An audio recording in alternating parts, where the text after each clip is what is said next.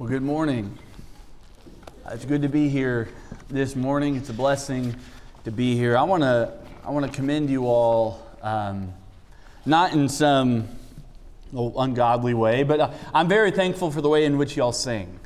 Um, it's extremely encouraging to be able to hear. Um, these songs uh, and the way it resonates in the building. I don't know. All of it together is, is extremely uh, encouraging. I mean, it seems as though every single person in this building, from young to old, is singing, and that's a very, that's a very encouraging thing. Uh, this morning, I'm going to do something uh, a little different. I only have, I only have one point that I want to make, one overall point. Uh, now, it may take a little bit of time to make that one point, but I only have the, the, the one. And my plan is actually to tell that one point uh, by telling a, a story. Um, I think a story that all of us can kind of resonate with, can connect with. Uh, I hope we're able to see ourselves in this story. And if you'd like to follow along with this story, it can be found in Genesis 1, uh, beginning in verse 1. It's the, the story of the Bible we're going to talk through uh, this morning. One beautiful thing about the Bible is that it does reflect our lives. Thousands and thousands of years later, we can still see ourselves in these very scenes. But the Bible begins in Genesis 1 and verse 1. It says, In the beginning, God created the heavens and the earth.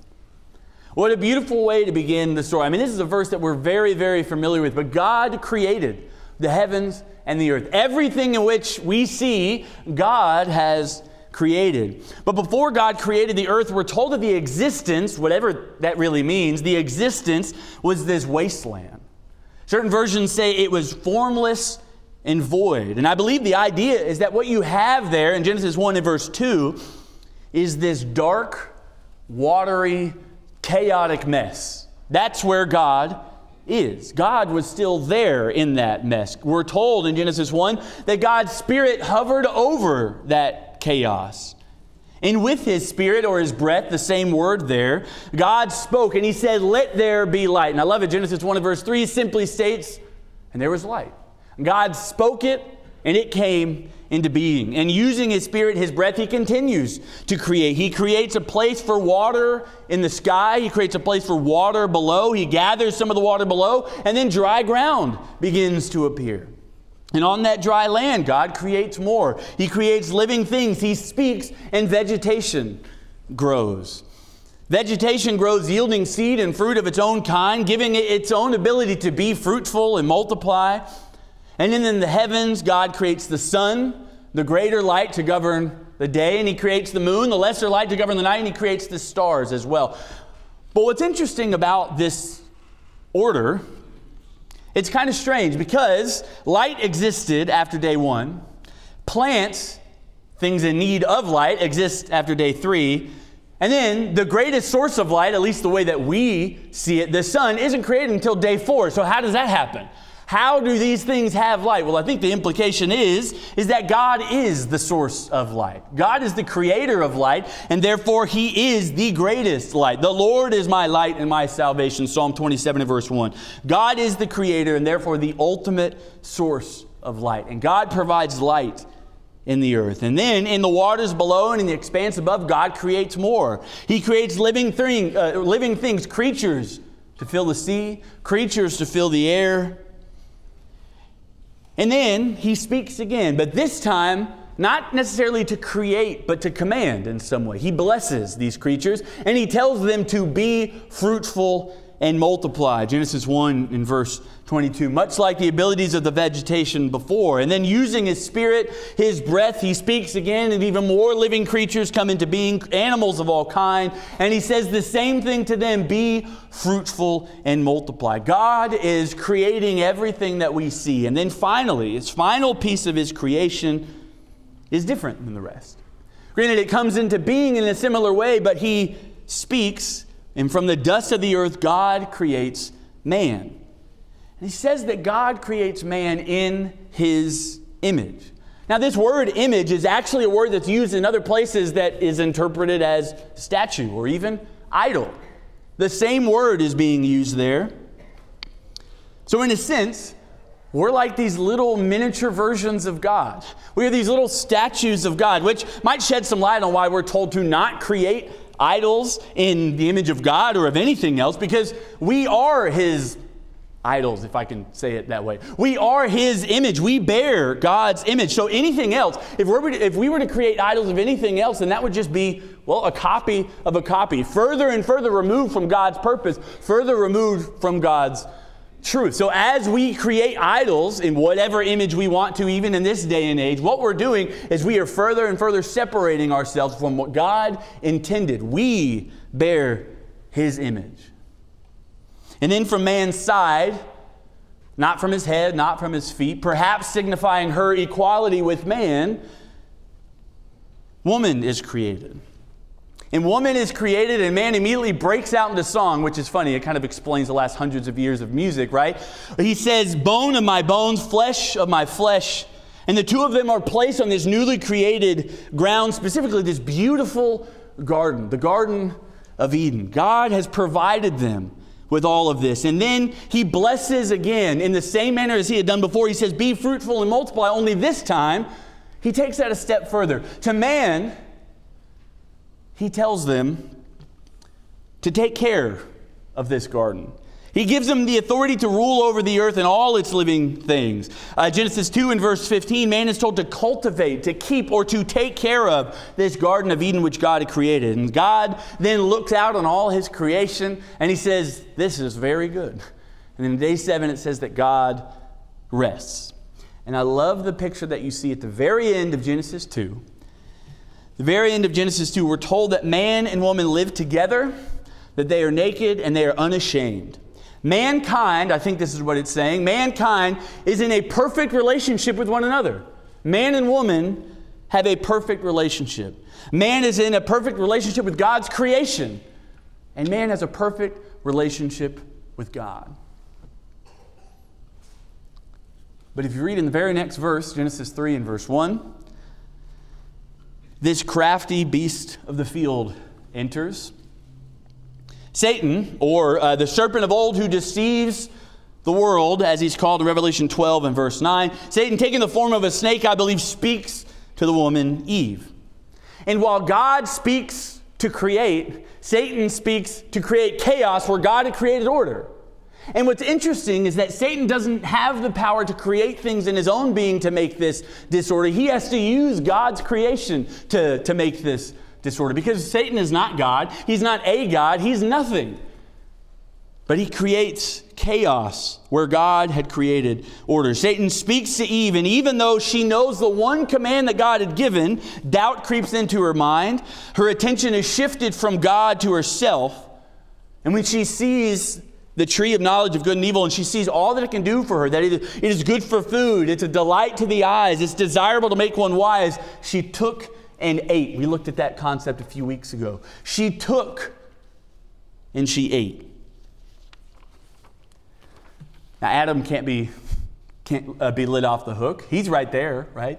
He's standing right next to Eve. Genesis 3 and verse 6 said that he, he's, he's standing right next to her, standing idly by, doing nothing to intercede, nothing to keep this great evil from happening, nothing to take the lead. I think that's the implication in the curses that are passed out later in the chapter. He doesn't do anything like that.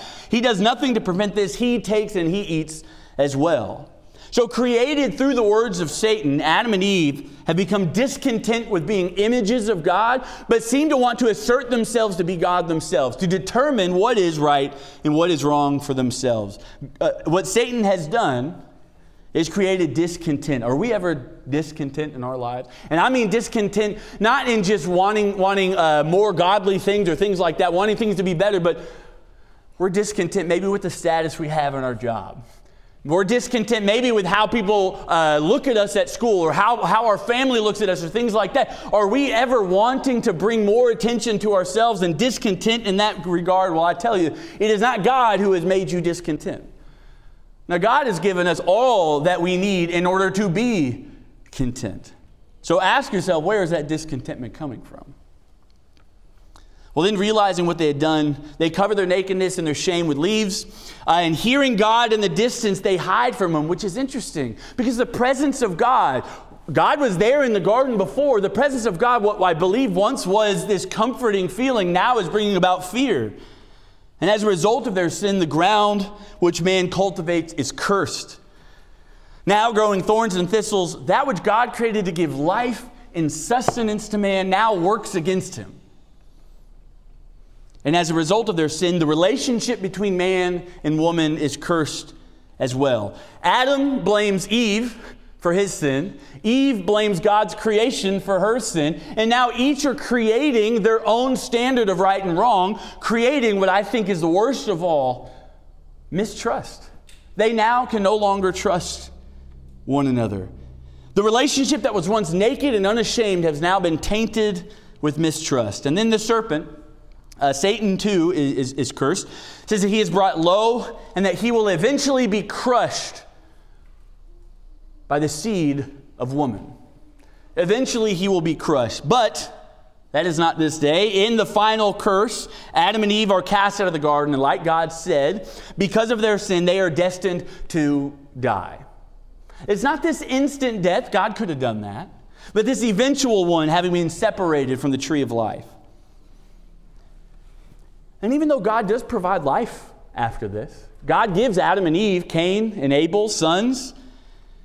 But we know we're not in Eden anymore. They've been cast out. The world still is cursed. The relationship between man grows worse and worse. And as Cain, the story of Cain, he kills his own brother out of pride and jealousy. And at the end of Genesis 4, the lineage of Cain just gets worse and worse. And you get this story of Lamech, this, this, this man who takes on multiple wives for one, and then he boasts of killing a young boy where God had created order, now man is creating more and more chaos. And then in Genesis 5, Genesis 5, you get this fast forward. You get this, this, this montage of sorts. Except rather than the montages like, like are in movies where the main character is getting faster and stronger and wiser, what you see over and over like a beating drum in Genesis 5 is what? With every single birth comes death. Every single time. Then in Genesis 6, Man grows even worse. Every thought they have is evil continually, and then it says that God is grieved. So grieved that he brings about destruction. He chooses to decreate. God is sad and angry over what man has done, and he brings about destruction through the form of a flood. For 40 days, for 40 nights, the rain fell from the sky. God now has chosen to bring about the chaos. Echoing the language of Genesis 1 and verse 2, the earth now is this watery, chaotic mess again. But God is the one who has brought this into being. In the same way that God can speak order into being, God can speak destruction. And then in Genesis 6 and verse 21, we read that all living things on the earth died. Just as God has promised, death is brought into the earth because of man's sin. So the question I ask is what, what can save man from this death? What can save man from God's destruction that he brings? Well, of course, God didn't destroy all living things, right?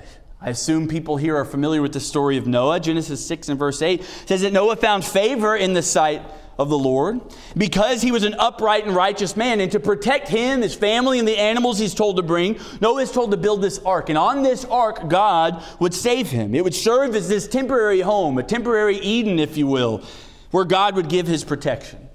And after the rain ceased, Genesis 7 and verse 18 says that the ark hovered on the chaotic water like God's Spirit had done back in Genesis 1. And then, like Genesis 1, what we see again is that God creates. In a sense, He creates life yet again. God begins to separate the waters, each in its place. Dry ground appeared. Birds are sent out into the air, a raven and a dove to find land. And soon after land is found, we're told in Genesis 8 and verse 13 that Noah removed the cover from the ark and he looked, and I imagine memories of what the earth once looked like came flooding back into his mind, if you will.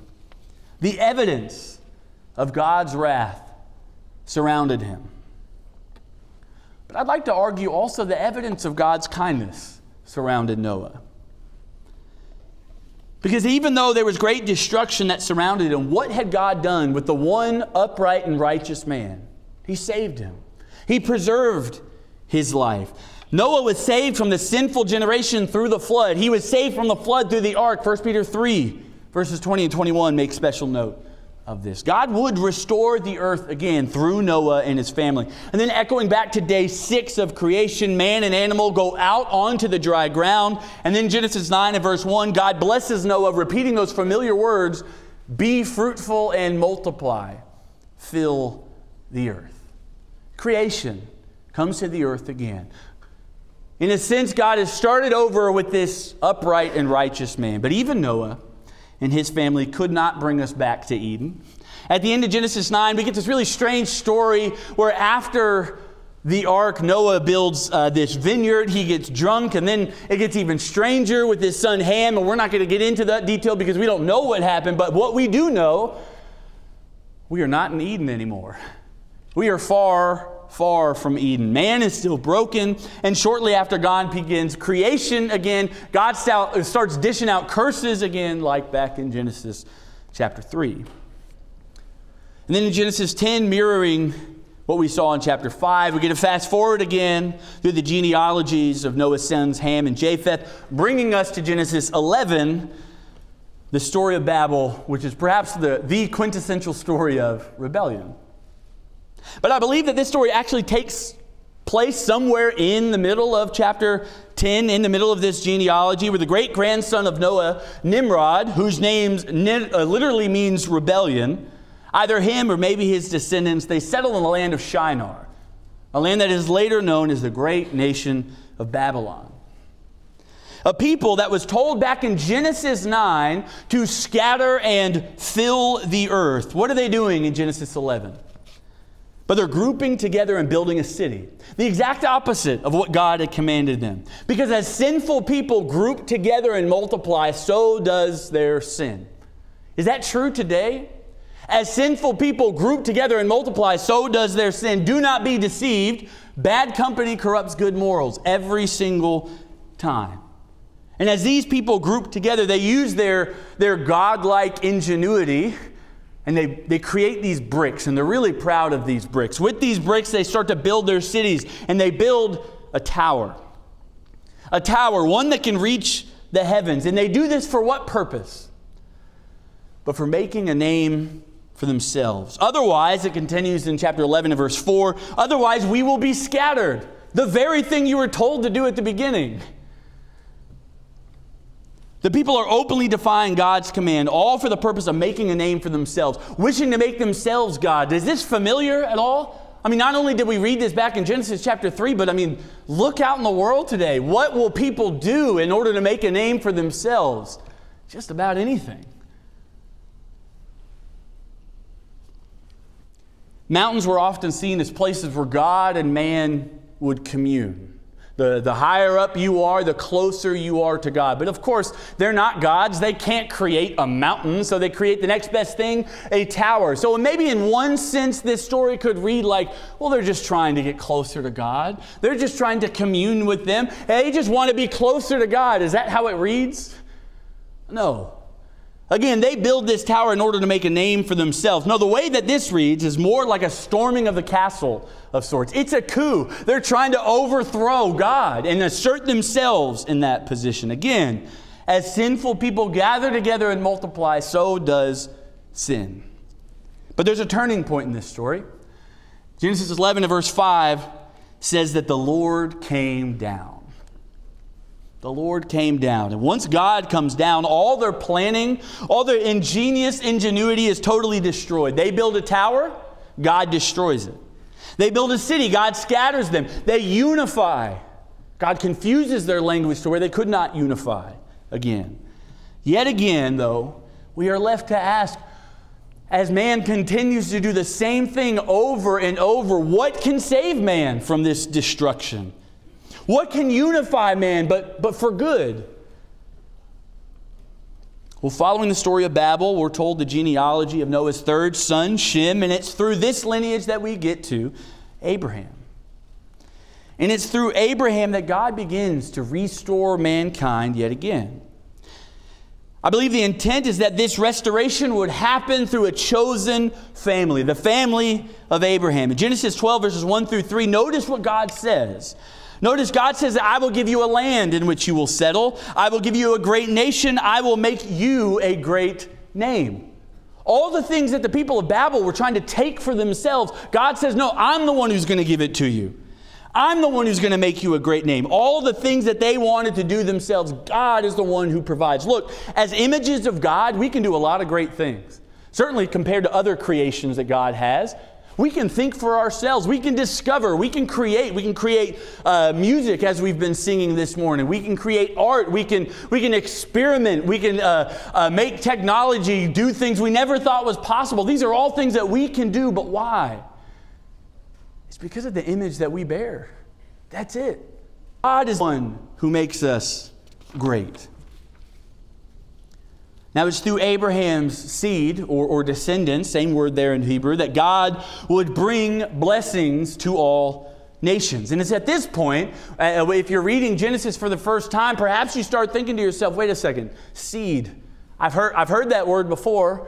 I was told that a seed would crush the head of the snake, would crush Satan. Is this, is this that seed? Uh, have, we, have we gotten to that point in the story? Well, God did say that the seed would be great. He did say that it would be as numerous as the stars. He even said, I will bless those who bless you, and I will curse those who curse you. So here we go. We've gotten to that point in the story. This is the seed that's finally going to bring an end to the body of death. This is the nation that's going to end this cycle of creation and destruction. Well, there certainly are some bright spots in the story of, of Israel, some great examples of faith. But if you're not familiar, as you read throughout the Old Testament, there's certainly more examples of sin. Uh, because Israel is, is God's chosen people, it's tempting to think of themselves as always the good guy in the story. But far too often, God's people are just as evil as the people around them. And so it doesn't take long for us to realize that this is, this is not how the world is going to be saved. They are following the same pattern that's been established in Genesis 1 uh, through 11. They begin rebelling again. They give their wives to foreigners. They sell their brothers into slavery. They complain to God for not delivering them from slavery in the way that they want to. Uh, they build an idol, a golden calf, as you see on the screen. Uh, they rebel against God's command. They take on multiple wives. They obscure justice. They take advantage of the poor. They adopt the religion of the other nations around them. And in that, they also adopt the practices of sacrificing their own children to the gods. They were supposed to, want, they were supposed to be the ones who bring the blessing to other nations. Yet they're becoming just as corrupt as they are. They become a stiff necked people becoming the idols in which they created. So is Israel the seed that's going to crush the head of the snake? No. No, destruction comes. Because of their constant rebellion and their failure to listen to God's warning uh, through the prophets, God allows foreign nations to take them. He takes his people into captivity. First, the northern tribe, by using the powerful nation of Assyria, as we looked at last week, to take Israel and then through Babylon, taking the southern tribe of Judah. God's people are destroyed yet again. But despite their sins, God does promise to restore a remnant. Similar to how he made the rebellious generation in Moses' day wander in the desert for a while, die off, and then a new generation would come back, he sends this rebellious people off into captivity and he brings back a faithful remnant. Jeremiah 23 and verse 3 says, Then I myself will gather the remnant of my flock out of all the countries where I have driven them and bring them back to their pasture. And it says at the end of verse 3, echoing back to the days of creation, it says, Or bring them back to their pasture and they will be fruitful and multiply. God is beginning this stage of creation again. He is giving a new beginning for his people. Four time's a charm, right? This time it's going to work. Well, over time, and it should be no surprise at this point that rebellion creeps in again. Um, the exile teaches Israel uh, nothing, and they become just as rebellious as before. The book of Malachi, the last book of the Old Testament, tells us that they were giving the worst of what they had to God. They adopted the practices of their pagan wives, and they took advantage of the poor. And all of these things were endorsed by their leaders, just like before. So at this stage in the pattern, what comes next? But destruction, right? Well, before we get there, the Old Testament, I believe, makes very clear that man is in desperate need of saving because of their own sin. Man needs saving. And though the Old Testament is often viewed as a, a, picture of God's wrath, and it certainly shows us that, we should not shy away from that. But throughout the Old Testament, it shows a picture of God wanting to restore his people. I mean, look back to the very first story that we looked at. After Adam and Eve sin, God comes down, and does he kill them right away? No, he, he comes down with a series of questions, right? He wants to ask them a few questions, almost as if he's seeking confession from them, at least seeking to show some uh, form of compassion. In the next story, even before Cain kills his brother, what does God do? He comes down and he says, Look, Cain, sin is crouching at the door. Don't let him in. God wants to keep Cain from doing that. And even after Cain does kill his brother, God comes down again, but does he come down to kill Cain? No, he asks him a series of questions again, almost as if he's seeking a confession, seeking to show compassion. Then, in the middle of that chapter of death we read in Genesis chapter 5, I stood up here and said that every single person in that chapter dies, but you all know that's not true, right? There's a person in the middle of that chapter, Enoch. Enoch walked with God. What does God do with him? But he takes him with him. A person who chose to walk with God escapes this death. Then 1 Peter 3, verses 18 through 20 talk uh, in, in a little bit more detail about the ark, something we don't read about in Genesis chapter 6, but it tells us that even then, God was showing patience to this sinful generation, a generation that every thought was evil continually. God was even showing patience to them. That Christ, through Noah, or perhaps Christ himself, proclaimed salvation to them. It would seem that even then, God did not wish that all should perish, but that all should come to repentance. That's, the, that's just the first six chapters of the Bible. God is constantly trying to restore his people. And then, even throughout the generations, of Israel, God sought to restore them. He sent godly prophets who spoke up and tried to tell them about how they could be saved. But these prophets spoke of a particular one who would restore God's people. This ruler, uh, king from the line of Judah, he's called. Moses spoke of a prophet that would, that would come and save and deliver the people much like Moses did. The prophet Amos speaks of God restoring Israel through this one and allowing Gentiles to even bear the name of the Lord.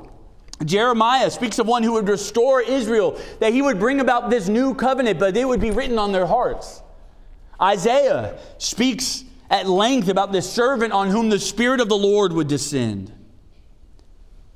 A servant that would atone for the sins of the people. A servant who would preach the gospel to the poor, set free the captive, restore sight to the blind, free those who are oppressed, and proclaim the favorable day of the Lord.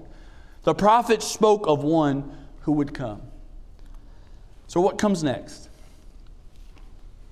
Who can end this cycle of creation and destruction? Who can save mankind from this body of death? Well, Peter speaks of this in Acts chapter 3.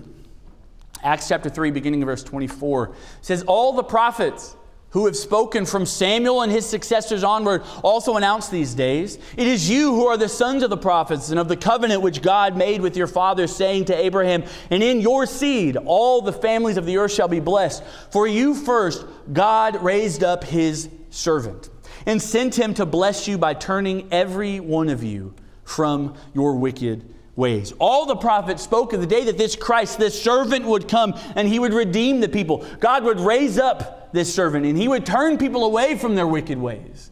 They wouldn't do those things anymore. But he speaks of this man much more specifically in the chapter prior. He says at the end of this great sermon, he says, Therefore, let all the house of Israel know for certain that God has made him, this servant, both Lord, that is, Master, and Christ, this Redeemer, this Jesus whom you crucified. You know the ones all the prophets spoke about? It was Jesus. This is the one who's going to bring you back. And then, using the scriptures as, as, as proof uh, throughout the book, the writer of Hebrews talks about it in Hebrews 10 and verse 10. He says, By this we will be, we, by this will, we have been sanctified through the offering of the body of Jesus Christ once and for all. That story we talked through before, did we see anything about purity, being sanctified? Did we see a group of people that were sanctified? No. But through Jesus Christ, it could be done once for all. Verse 11, but he, having offered one sacrifice for sins for all time, sat down at the right hand of God, waiting from that time onward until his enemies be made a footstool for his feet. For by one offering he, is, he has perfected for all time those who are sanctified. Did you, did you get a sense of perfection in that story before? Did you get a sense of perfection in that cycle? No, what you get is God trying to restore people and people constantly going against. There's no perfection there, but through Jesus, we can have perfection. Romans 5 and verse 1. We have peace with God through our Lord Jesus Christ. Did you get a sense of peace in that story? Verse 11, and not only this, but we also exalt God through our Lord Jesus Christ, through whom we have now received reconciliation. That which Israel needed over and over and over is now provided through Jesus. There can be true reconciliation through Jesus. And then finally, in Romans chapter 7, as Paul reflects on his own sin, he recognizes the terrible state that he's in and he says, Oh, wretched man that I am, who will set me free from this body of this death? That's the question we've been begging all morning. The answer is thanks be to God through Jesus Christ our Lord. The only way that we are going to be saved from this endless cycle is through Jesus.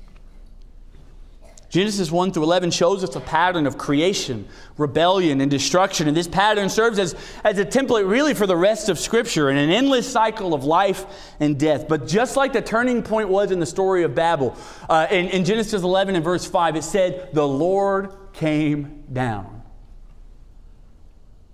John 1 tells us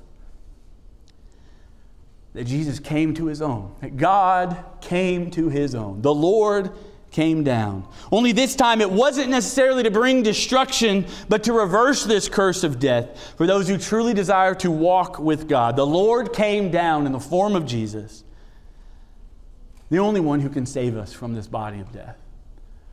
So, my one point that I want to make this morning, the one thing that I want us to see and understand more deeply that we need Jesus. Every single one of us here. I hope you see yourself in that story somewhat. I know I've seen myself many times in my life. Going back to the same thing that brought about destruction, the same thing that has made my life confusing and miserable at times. The only thing that can save you from that is Jesus. Apart from him, our life will only end in death, just like God promised from the beginning. But you must be willing to walk with God as Enoch did. You can't just continue living in the same way you lived before. You must submit to Him. You must give your life over to Him. You must count the cost of what it means to be a disciple, but realize that you are getting everything in return. Go ahead and read Matthew 5 through 7, the Sermon on the Mount. Look at that and see what a person of God, a person of this kingdom that He is providing, does. But understand that if you follow Him, you will be saved from death.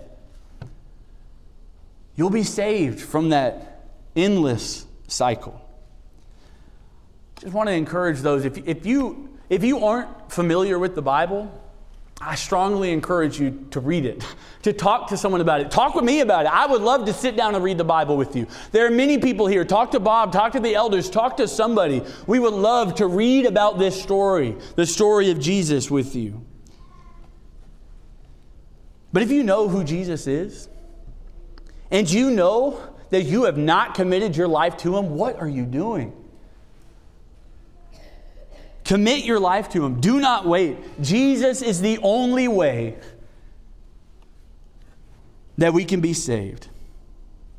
If you have any need of this invitation, please come up now while we stand and while we sing.